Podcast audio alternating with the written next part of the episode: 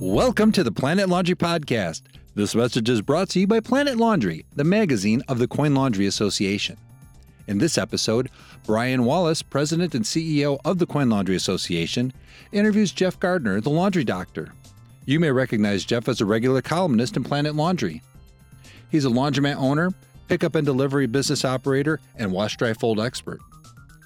In this How's Business segment, we learn about Jeff's origin story as a business owner, how he's become a student of all things laundry, and how he's taken his business from a small wash dry fold operation to a standalone commercial laundry plant. Brian and Jeff also talk about dealing with business challenges in the time of COVID and what the future in the laundry business looks like.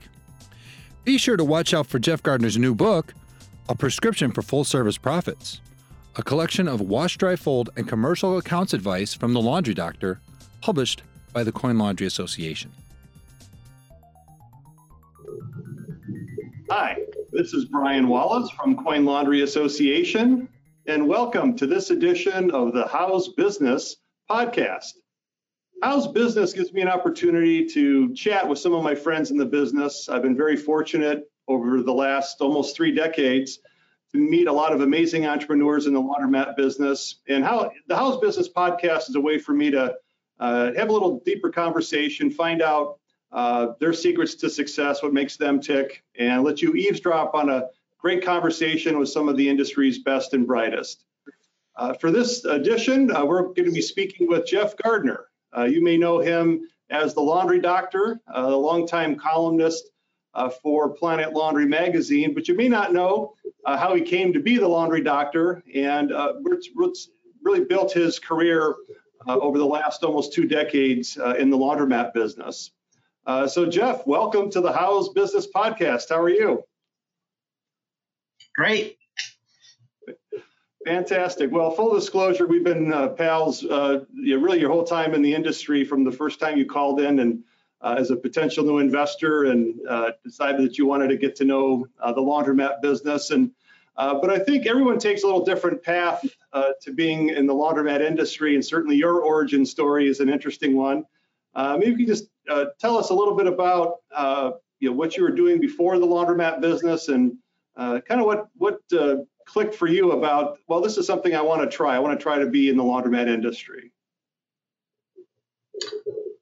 Well, I I, I came from a really bizarre industry, the quasi garbage industry, where we would um, we took bakery salvage, in other words, stale bread, and we made it into chicken feed. And uh, we got so successful that the largest competitor in the market didn't want us around anymore. So they made us an offer we couldn't refuse. And then they also wanted me out of the industry.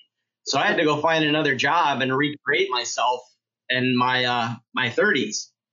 And uh, lo and behold, I, I always enjoyed going into laundromats, but I hated the experience. You know, the even some, as our friend Brian Gruel will call them, there's still some zombie mats out there, but I I use laundromats that were zombie mats, and I always said that there was a better way to do that and and and create a better customer experience and you know really make it um, make the laundromat a, a, great community place, and it would be a great thing. And and we've certainly seen that happen since I've been in the industry. It's it's changed exponentially, and they're almost like lounges, not really laundromats anymore.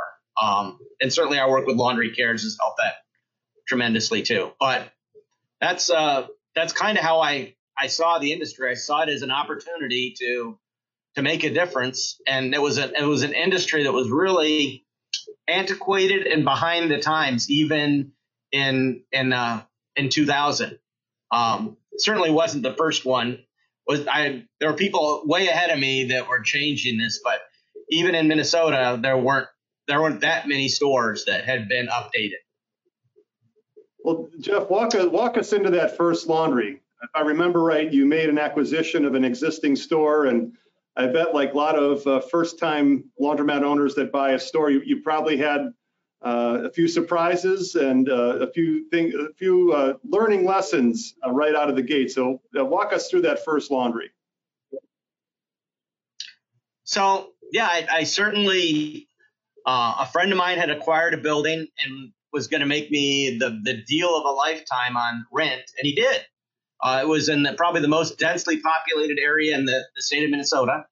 Uh, the the location was ideal, and um, other than the parking was terrible, and I I didn't listen to my my friends um, about the parking, so I made a mistake there, even though I I heard it from you know people at CLA, and uh, the location was phenomenal. Um, the density, uh, the customer base, um, and so I, I built out a laundromat where one had been, and you know redid it with just really different concepts. We did a uh, a very unique tile floor that was that very very very interesting looking and and, and made it uh, a, a, real welcome space. We put couches in that we had cleaned all the time. We had a pool table. Um, when we really tried to make it an experience because that neighborhood was a largely singles uh, it wasn't a family laundromat. We had very few families that came in.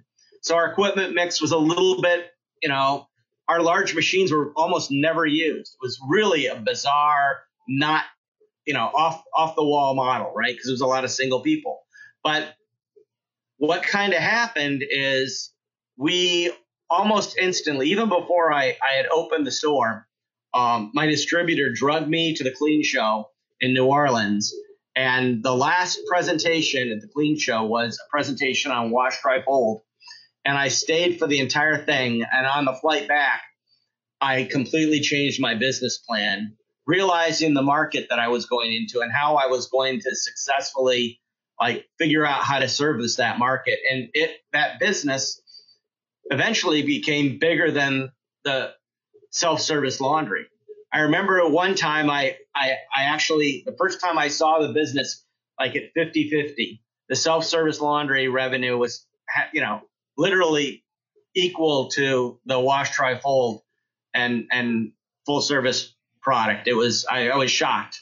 Um, but I mean, I kind of knew it would happen, and that's um, that was that market, right?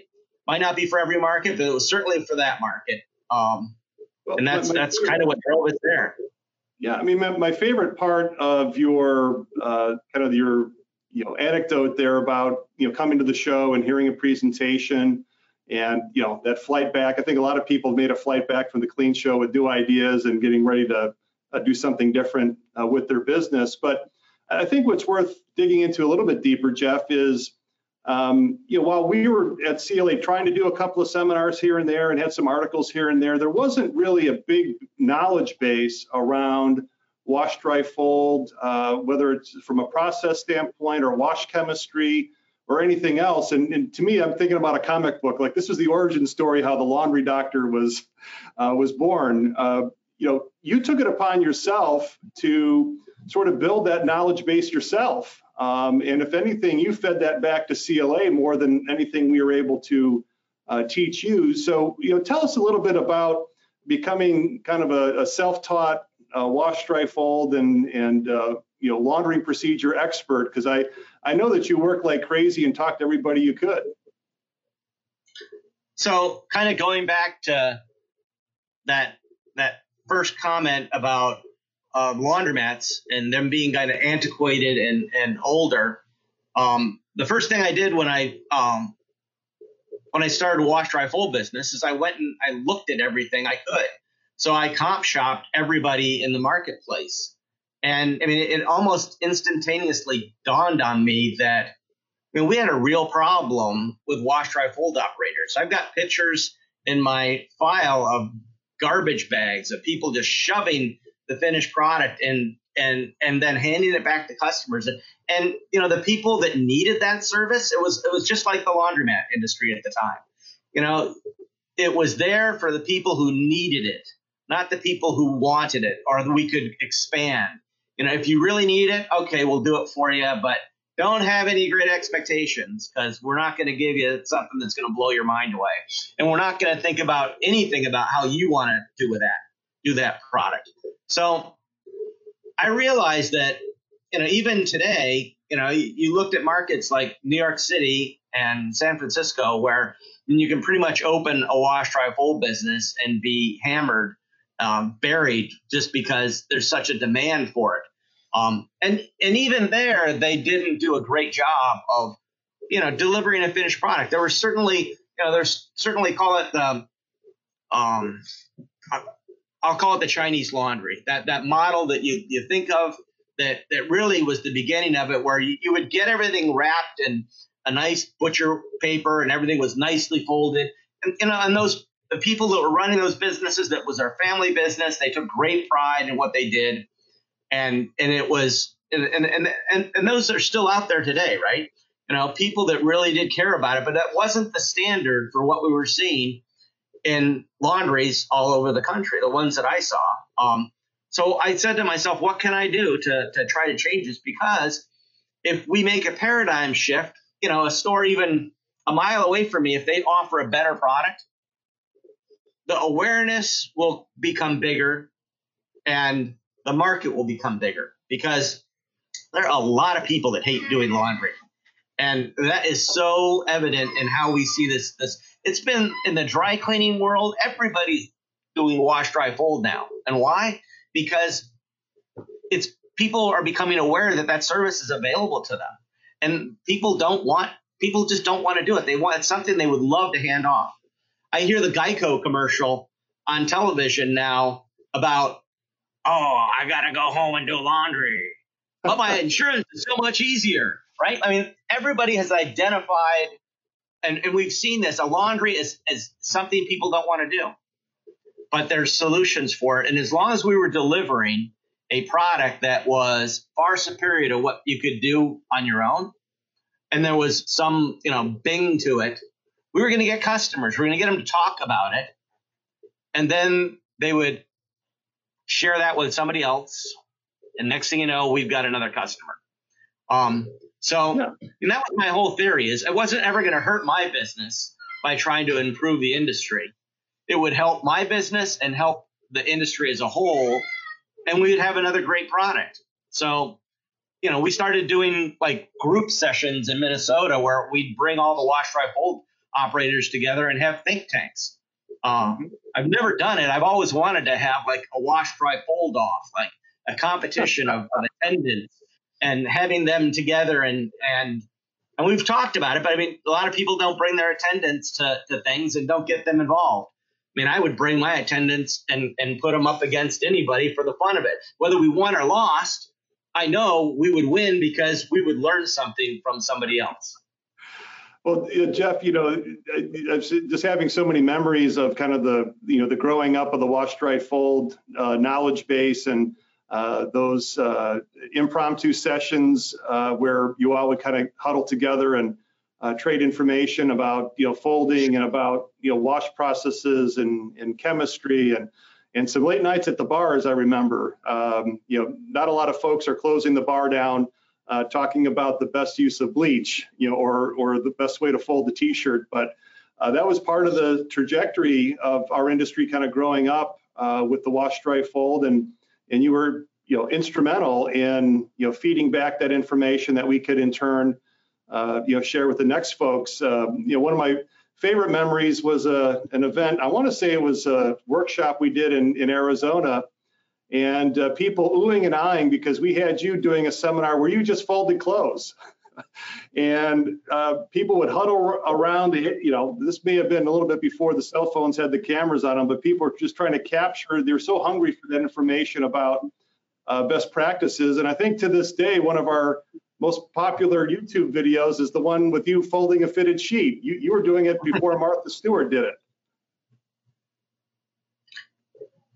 Yeah, um, there's a lot of a lot of there's a lot of knowledge base out there that, that has been shared in the last probably two decades of this, but um, it certainly it certainly has made a huge difference of what you see as wash dry fold. I remember comp shopping some of my my dry cleaning competitors even 10 years ago and seeing and, and, and putting up some of their stuff at, at clean show presentations and i'm proud to say that i that um, when we, we when we've comp shopped them recently their product is completely different and you know, I, I think that I don't know that I made that change, but I think that the industry as a whole has demanded uh, a better product, and I think everybody the bar has been risen, uh, yeah. has risen, and, and it and it continues to. No, I mean that's that's you know that's absolutely the case. It's it's come you know leaps and bounds in just recent years. So so back to the kind of the the history here. So you told us a little bit about uh, uh, what I remember as Rainbow Laundry, and then you made uh, the the trek over to Celdel Laundry, the the building where you're sitting now. Tell us a little bit about the uh, uh, evolution of your business getting into uh, the new location. Well, um, at some point in time, I wanted to I wanted to continue to grow my business. Um, I think every every operator wants to own their own building. Uh, I think there's there's definitely advantages to to renting if you have the the right the right agreement and the right relationship. And I think that um, I would say that I would never rent another building again uh, without without consult even con- I wouldn't consult I wouldn't do without consulting someone at CLA or some of my my peers. I know a lot of my peers do a phenomenal job of of of finding locations and and being able to successfully operate them with a lease. It's just so much better, I think, if you can if you can control the asset, the building you're in. Uh, and I think you, in, in, the long run that and that so that was really my divide, defining factor of why I, I acquired this building because it became available. Uh, the guy who was operating it really, I mean, he had a really nice laundromat and it was all brand new and great in in the late 90s, um, and it was you know kind of trendy. They had a they had a, a, a deli in it, and um, um, it you know he was he was trying to think of every way possible to take care of his customers, but he really had lost interest in it, and it became an opportunity. And um, that's where it became an opportunity for me to own a own a building and and and retool it and redo it. And now now we've evolved to something completely different. We're out of the vended laundry business and into the commercial laundry business, and uh, we do wash, dry, fold for a couple different people, including ourselves. And you know we do commercial laundry, um, but it, um, it it became a, to the point where I had to make a choice that are we going to take care of the self-service customers?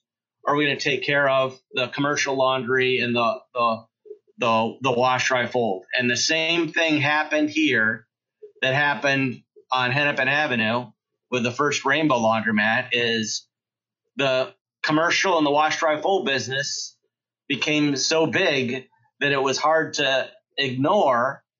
And it got so bad that we were pissing off our self-service customers. Remember Katrina sometimes in the summertime when we were doing like we have some some accounts that are just huge in the summertime.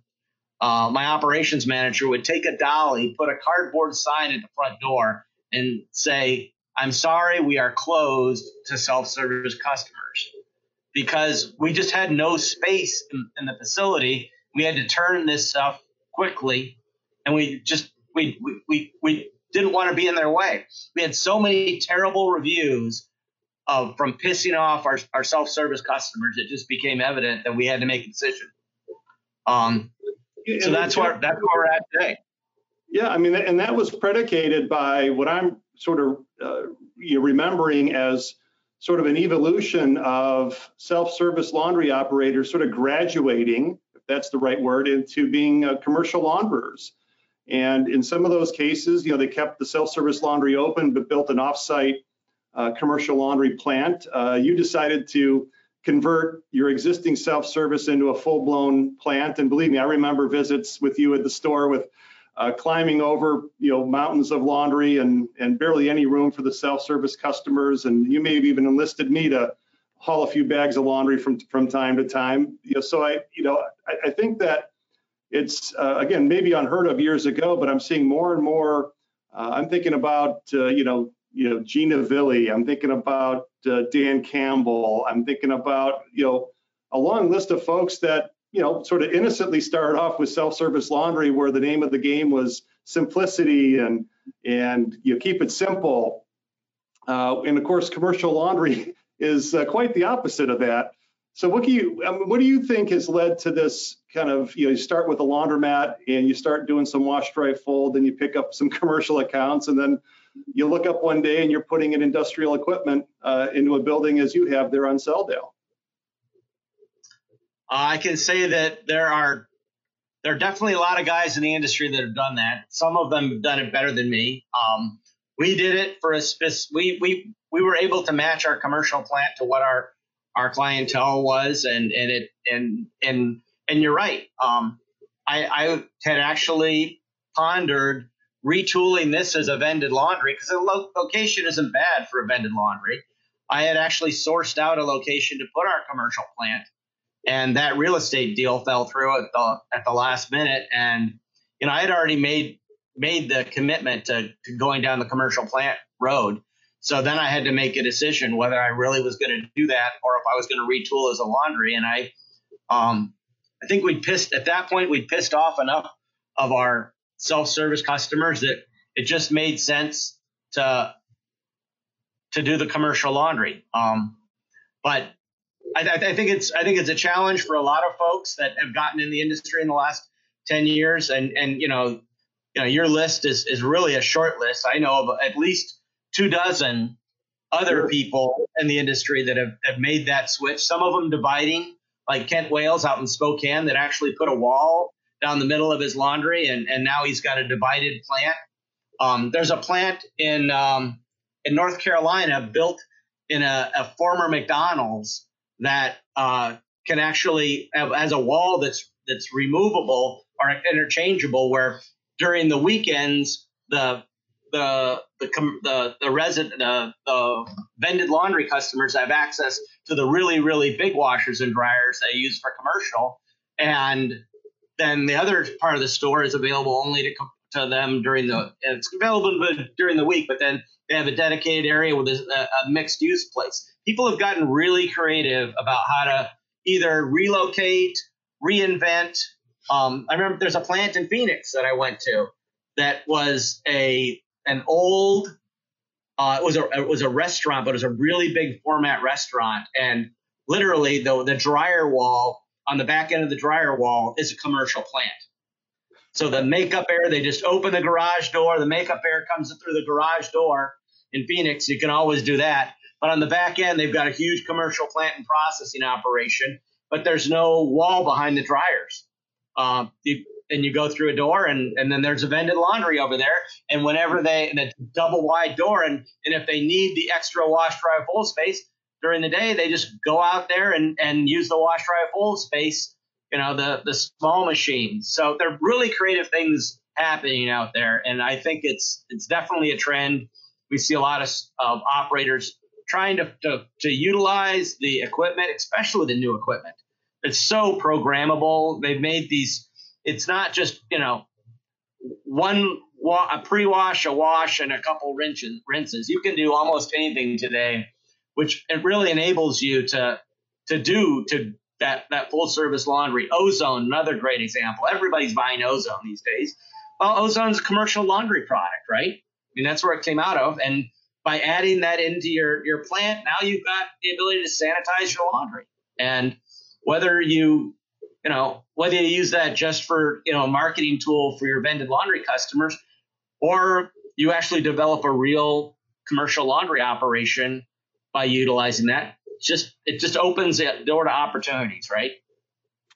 Absolutely. No, it's, it's amazing this whole you know, evolution, and you know the lines have never been as blurred as they are now, right? Dry dry cleaners doing wash, dry, fold, and and uh, uh, you know, the, all these lines are, are blurring commercial uh, to vended and, and everything uh, in between. But, uh, you know, more about your journey, Jeff. I mean, uh, one of the things that, you know, I see often uh, with uh, people that have been successful in this business is that, you know, they're what I call serial entrepreneurs. You know, you, they, they've, you know, truly love the business and that entrepreneurism comes through.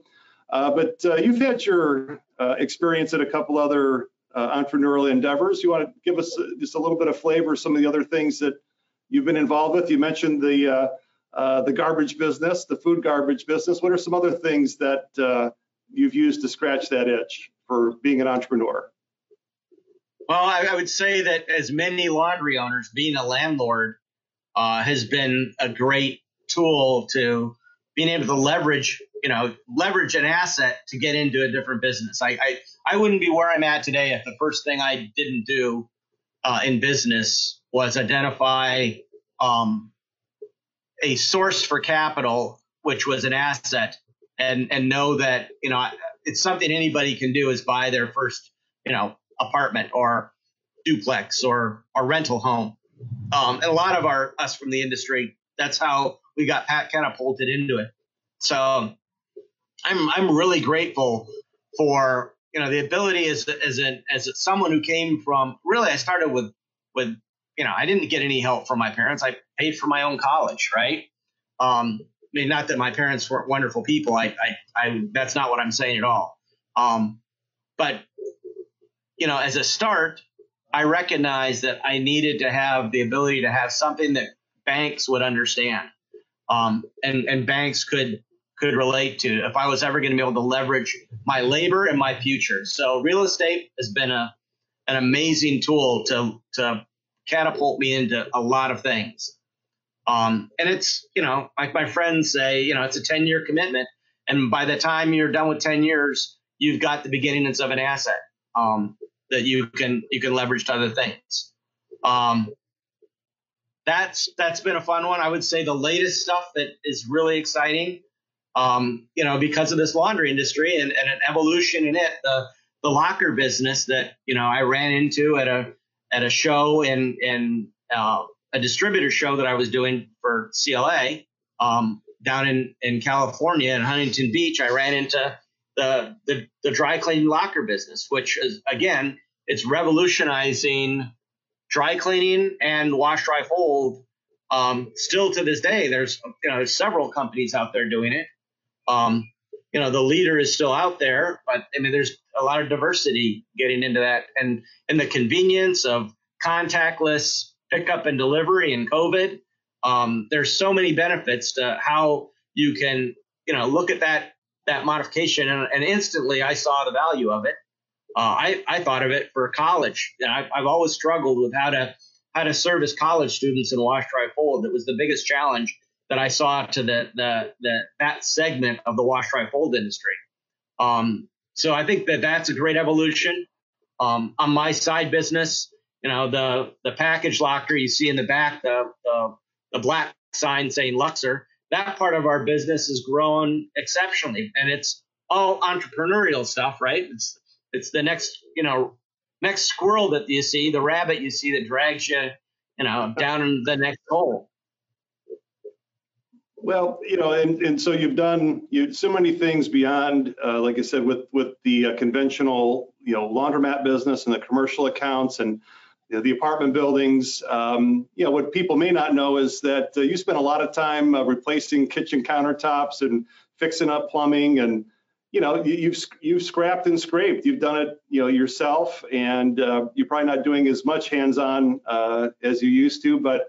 Uh, but when you dove into the locker business again, you know, I'd call you up and I'd hear a drill in the background and say, Jeff, what are you up to? Well, I'm, I'm making, I'm installing some lockers uh, in an apartment lobby. So that's kind of a common thread that you know kind of uh, sticks out in my mind is you know you got to put in the work and and so you know you've got as is uh, what I call it as a motor. You've got as high uh, an entrepreneur's motor as you come across. You work like crazy, and so I mean, what do you attribute that to? How would you describe that part of your makeup where you're you're obviously driven um, to make these things work? You know, there's it's you. So, uh, you know, what, how would you describe what, what makes uh, so many of our members successful with this just inner drive uh, to, uh, tackle the projects? Um, I think that I think as a, a, a, personal characteristic of the people that I see that that succeed um, is, and it's a phrase that another friend of mine coined. It's not original to me, but I think that uh, I think when failure isn't an option, um, when you're put in a position where you know when you go into a bank and you sign a personal guarantee, uh, maybe most people don't understand the ramifications of that. But I think when you do that the first time and you real, re- really realize what you're signing, um, you you realize that um, you know this is something that you have to do, and you know I, I think that that when when that happens, you you become that person that that that doesn't sleep until everything's done that that makes sure everything's done correctly that that creates that that product that does something unique that is driven to that. Man I, I think that's a character that you might may or may not have you know to begin with but i think it's the driving factor of understanding that that you can't you can't uh, you can't let something go it's got to be done right and you've got to um you've got to if you don't do it you're gonna it's gonna cost you a lot and you know and you don't want to be a failure so yep. I don't know if a simpler explanation for that. No, that's, no, that, that really gets into the motivation, you know, that we see so often, you know, with our members that are, you know, that are driven, uh, you know, to to make this make this happen. And, you know, uh, you know, before we run out of time, I want to make sure I switch gears to the other, you know, part of your uh, passion profile, which is while you've been doing all of this, you've also been spending an incredible amount of time giving back. Uh, you, you uh, were a, a, volunteer that kicked off our Minnesota chapter of the Coin Laundry Association. You came on the the CLA uh, board of directors as a director. Of course, you went for the treasurer position and uh, went through that whole rotation in the leadership, became chairman of the board. Um, and, uh, you know, so you found all this time to give back to the industry, but I know your real passion is giving back to the community. And you can see some Laundry Cares Foundation signage behind me here. Um, I thought maybe you could talk to me a little bit about how you started giving back there in St. Paul and became part of the community there, and how maybe that informed your uh, passion and drive to make sure that Laundry Cares uh, reaches its potential. Tell us a little bit about giving back to the community from where you sit. Well, um, I think many laundromat owners today, um, more so today maybe than in the past, um, get into the business knowing that that their customers might not have as great opportunities as they've had, and when you actually spend time in your stores and you, you you see your customers, you get to know your customers, and they're human beings, and you know they're good people, and fundamentally they you know they want everything that that everybody else wants. Mm-hmm. They may or may not have been given the skills. More more of them. Probably my biggest frustration is is seeing moms raising kids that were really probably never given the skills to do that.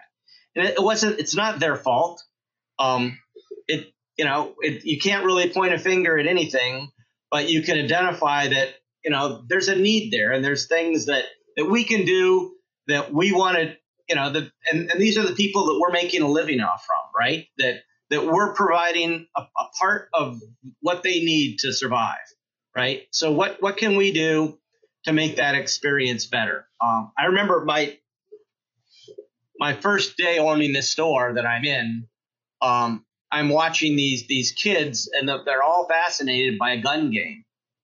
Um, and and I, I'm thinking to myself, these kids don't need to be fascinated by gun games, not at their age.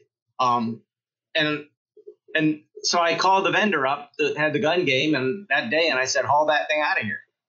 Uh, you'll find it on the sidewalk. Um, that's not what these kids need. These kids need something that will give them a chance in in their future, right?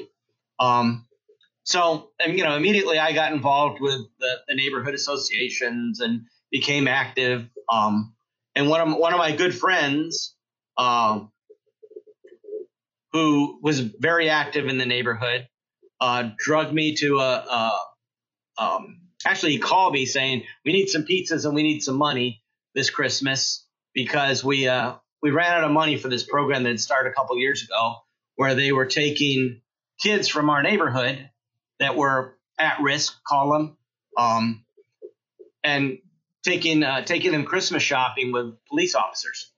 And they had this big pizza party, but they were really the concept was, you know, breaking down a barrier between that community that maybe thought police officers were bad people and couldn't connect with them as a human being, knowing that you know police officers go home to families. They they live, you know, they live in communities. They they they're human beings just like everybody else. We just ask them to do things that probably nobody else wants to do, and sometimes those things are tough things, right? So we uh, it was an opportunity for me to to try to say, you know, the people that that need this connection and this understanding are my customers.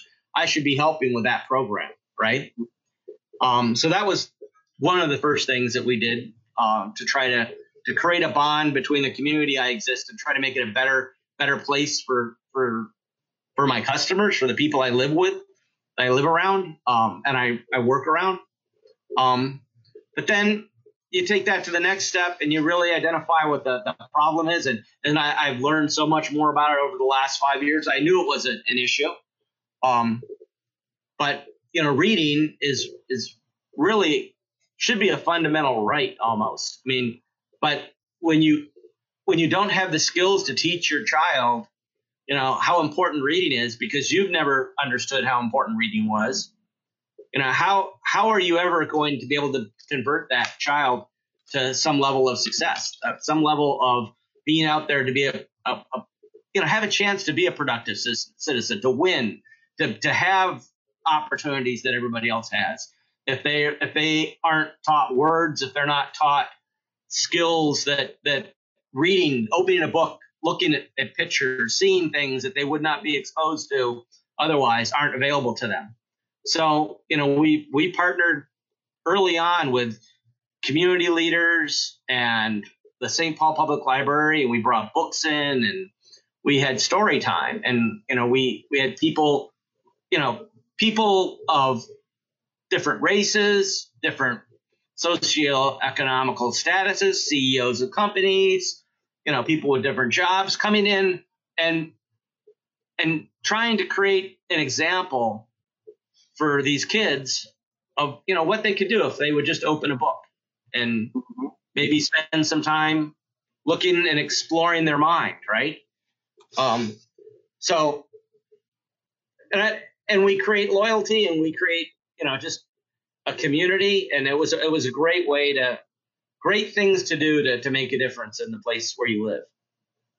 Well, right, Jeff. You started right on your block uh, with with St. Paul and the business owners uh, group, and uh, you you know I, you know you're not giving yourself enough credit. The Shop with Cops program grew from very small to incredibly large now with huge corporate sponsors and, and a program that has just blossomed over time. Um, you know, you started that reading program uh, right there in your store, which you know was a precursor to what we're doing now at the Laundry Cares uh, Foundation and our Laundry Literacy Coalition.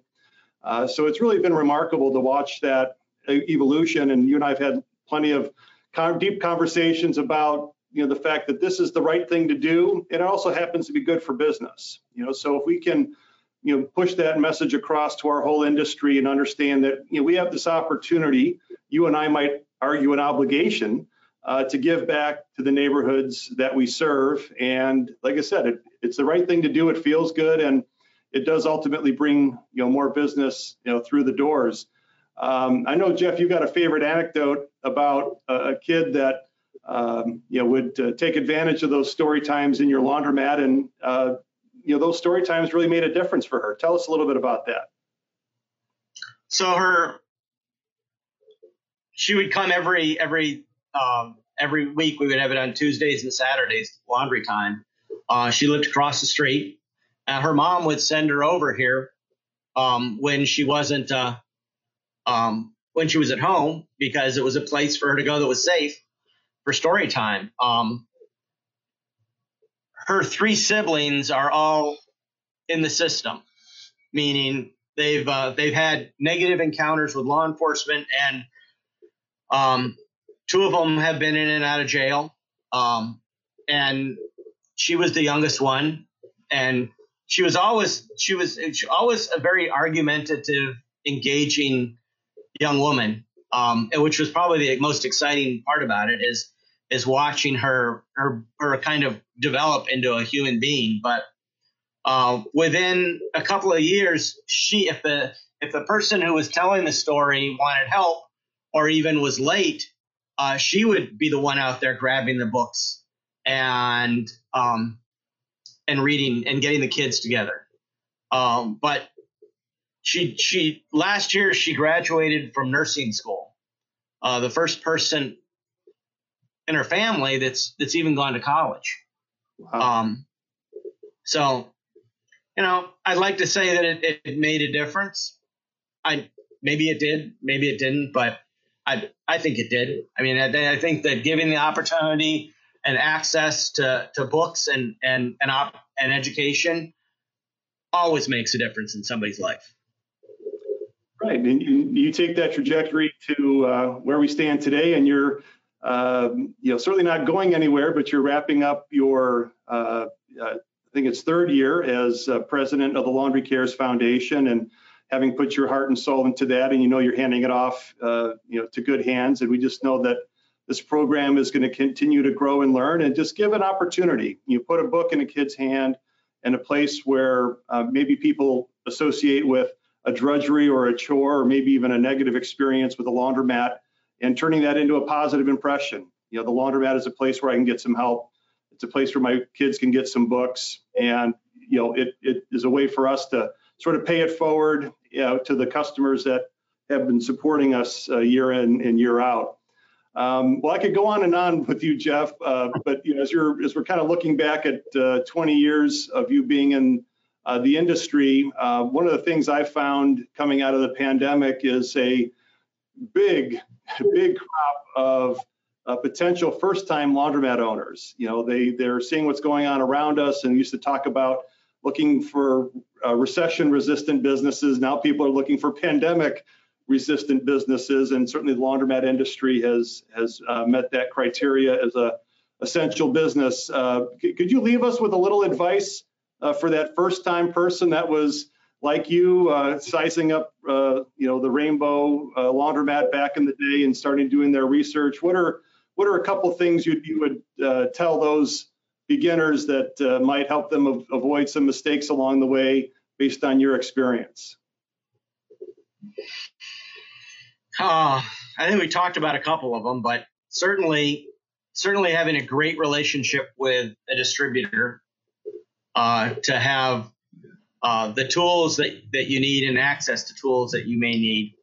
Um, CLA's uh, demographic reports and and the membership in CLA is pretty critical if you use it. I mean, a lot of people join and don't use it, but I mean, the peer-to-peer networking and knowing that that you can pick up the phone and be connected to somebody in a completely different market than you that's got no interest whatsoever in you as a competitor and the ability to have a, a candid conversation with them about your thoughts and processes.